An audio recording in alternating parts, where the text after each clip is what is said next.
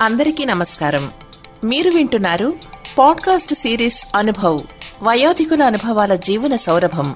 Heritage groups మరియు national institute for social defence ministry of social justice and empowerment government of India media for community foundation New Delhi సంయుక్త చొరవతో Shri Alok Varma doctor R Sridhar కలిసి రూపొందించిన project.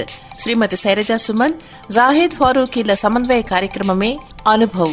వయోధికుల అనుభవాల జీవన సౌరభం వైద్యులు ఆసుపత్రులు వృద్ధాశ్రమాలు కార్యాచరణ కేంద్రాల వివరాలు అందించి న్యాయపరమైన మార్గదర్శకత్వంలో భావోద్వేగాలకు మద్దతునిస్తూ వృద్ధుల దుర్వినియోగం నిరాశ్రయుడైన వృద్ధులను రక్షించడం వంటి వాటికి సంబంధించిన సమాచారం కోసం సీనియర్ సిటిజన్ల కోసం జాతీయ toll free help line number one four five six seven.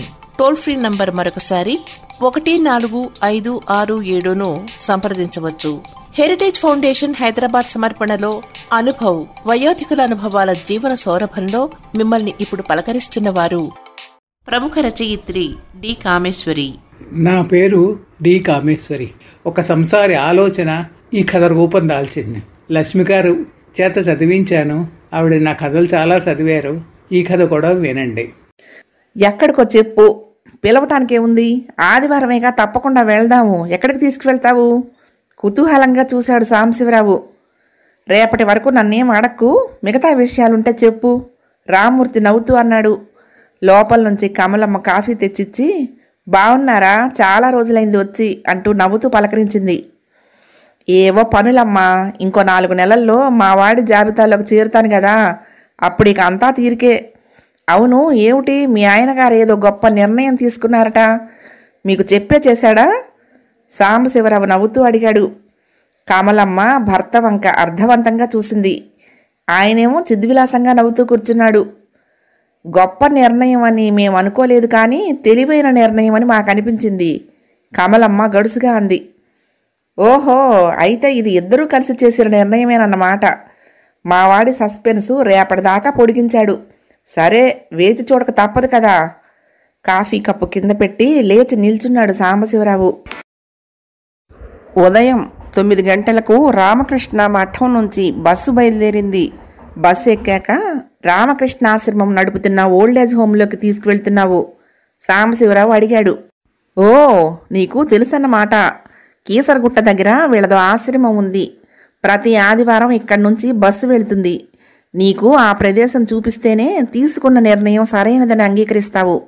ఈసారి నీకు ఇదంతా చూపించాలి. రమ్మని పిలుద్దామనుకునేలోగానే మావాడు ఈ కబురు నీకు చారేశాడు అన్నాడు రామ్మూర్తి. ఇలాంటి నిర్ణయం ఎందుకు తీసుకున్నావు? మాకు ప్రశాంతంగా హాయిగా ఏ బాధరబంది లేకుండా ఉండాలనిపించింది. పిల్లల ఇళ్ళల్లో ఉండి వాళ్ళని ఇబ్బంది పెడుతూ మనం ఇబ్బందిగా ఎందుకు బతకటం?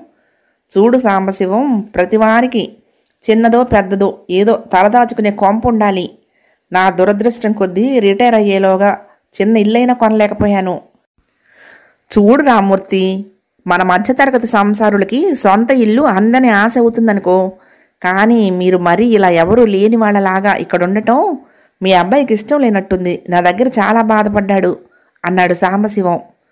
రామూర్తి గారు అదోలా నవ్వారు. లోకం ఏమనుకుంటుందో అన్న బాధ ఒకవైపు మరొక వైపు మేము ఇంట్లో నుంచి వెళ్తే ఎదుర్కోవలసిన ఇబ్బందులు తలుచుకుని బాధపడుతున్నాళ్ళే. తల్లిదండ్రుల మీద ప్రేమ భక్తి కంటే స్వార్థం ఎక్కువైంది ఈనాటి పిల్లల్లో. ఆడవాళ్ళు ఉద్యోగం చేయటం ఆరంభించాక ఇంట్లో పెద్దవాళ్ళకి ఇంపార్టెన్స్ పెరిగింది ఈ మధ్య. ఇల్లు కాపల పిల్లల సంరక్షణ అమ్మమ్మలు నాయనమ్మలు ఉంటే ఇంటి పని బాధ్యత తాత ఊరికే ఉన్నాడని పిల్లల చదువుల బాధ్యత ఇన్ని లాభాలు ఉన్నాయి కదా. అన్నింటినీ మించి పిల్లల్ని వదిలి నిశ్చింతగా ఉద్యోగాలు చేసుకోవచ్చు. ఆడామగ. అంచేత మన వాళ్ళకి పెద్దవాళ్ళ విలువ తెలిసొచ్చిందిలే నవ్వుతూ అన్నాడు రామ్మూర్తి. మరి మన విలువ గుర్తించి నిర్లక్ష్యం చేయనప్పుడు నువ్వు ఎందుకు ఇలాంటి నిర్ణయం తీసుకున్నట్టు? అడిగాడు. చూడు సాంబశివరావు మాకు ఈ రెండు గదుల కొంప జైలు కానాలా అనిపిస్తోందయ్యా.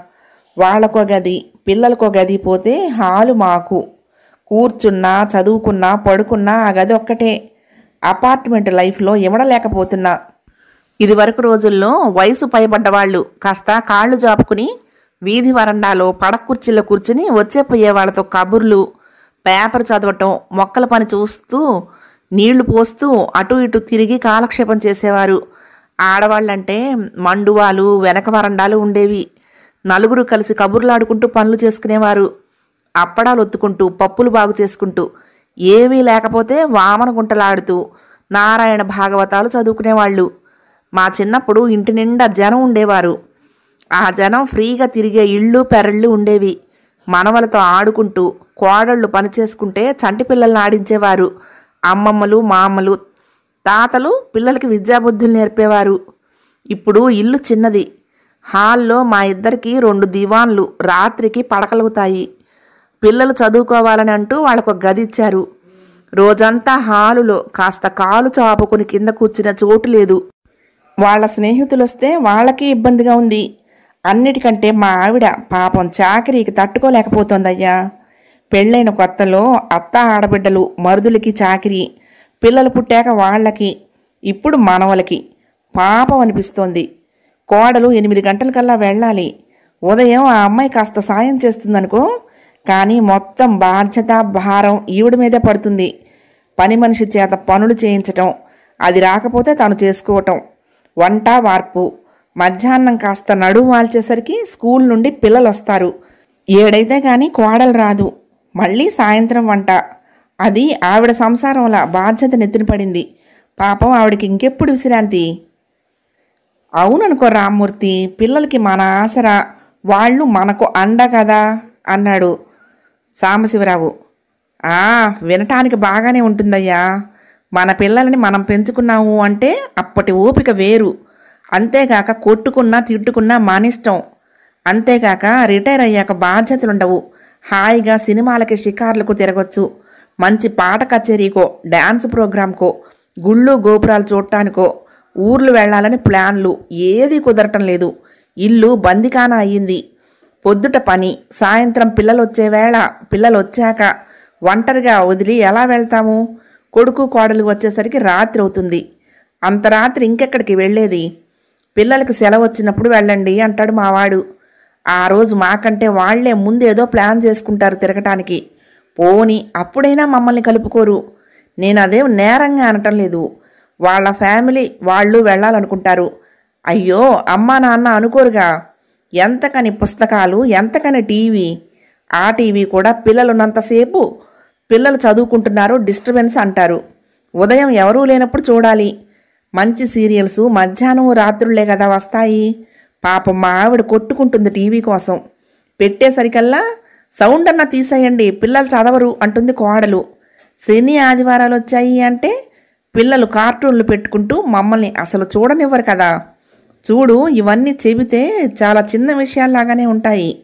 అనుభవించిన వారికే అర్థమవుతాయి. దక్షిణాది గుడులన్నీ తిరిగి రావాలని ఎంతో ఉంది. ఇప్పుడెలా అమ్మా? ఎండాకాలం సెలవుల్లో వెళ్ళండి అంటాడు. ఆ ఎండల్లో మేము ప్రయాణం చేయలేక మానుకున్నాము. ఊళ్ళో మంచి నాటకాలు ప్రోగ్రాములు ఎన్నో అవుతున్నాయి. హాయిగా ఇద్దరం వెళ్ళి కూర్చోవచ్చు. కానీ ఇంటి కాపలా అయిపోయినాయి మా బతుకులు. చూడు సాంబశివరావు అందుకే కాస్త. మాకై మేము ఈ ఆఖరి రోజుల్లో బాధరబంది లేకుండా ఉండాలని ఉందయ్యా ఇంకా మా బతుకులు ఎన్నాళ్ళకి తెల్లారతాయో? పదేళ్ళో పదిహేనేళ్ళో ఇరవై ఏళ్ళో ఎవరికి తెలుసు? మేము కాటికి కాచుకున్న మరీ ముసలాళ్ళం కాదు కదా మాకు ఇవి తీరని సరదాలు ముచ్చట్లు వాటిని తీర్చుకోవాలనుకోవటం తప్ప. చూడు ఆఖరికి మేమిద్దరం మాటామంతి కష్టం సుఖం చెప్పుకోవటానికి కూడా మాకంటూ ఒక గది లేదు.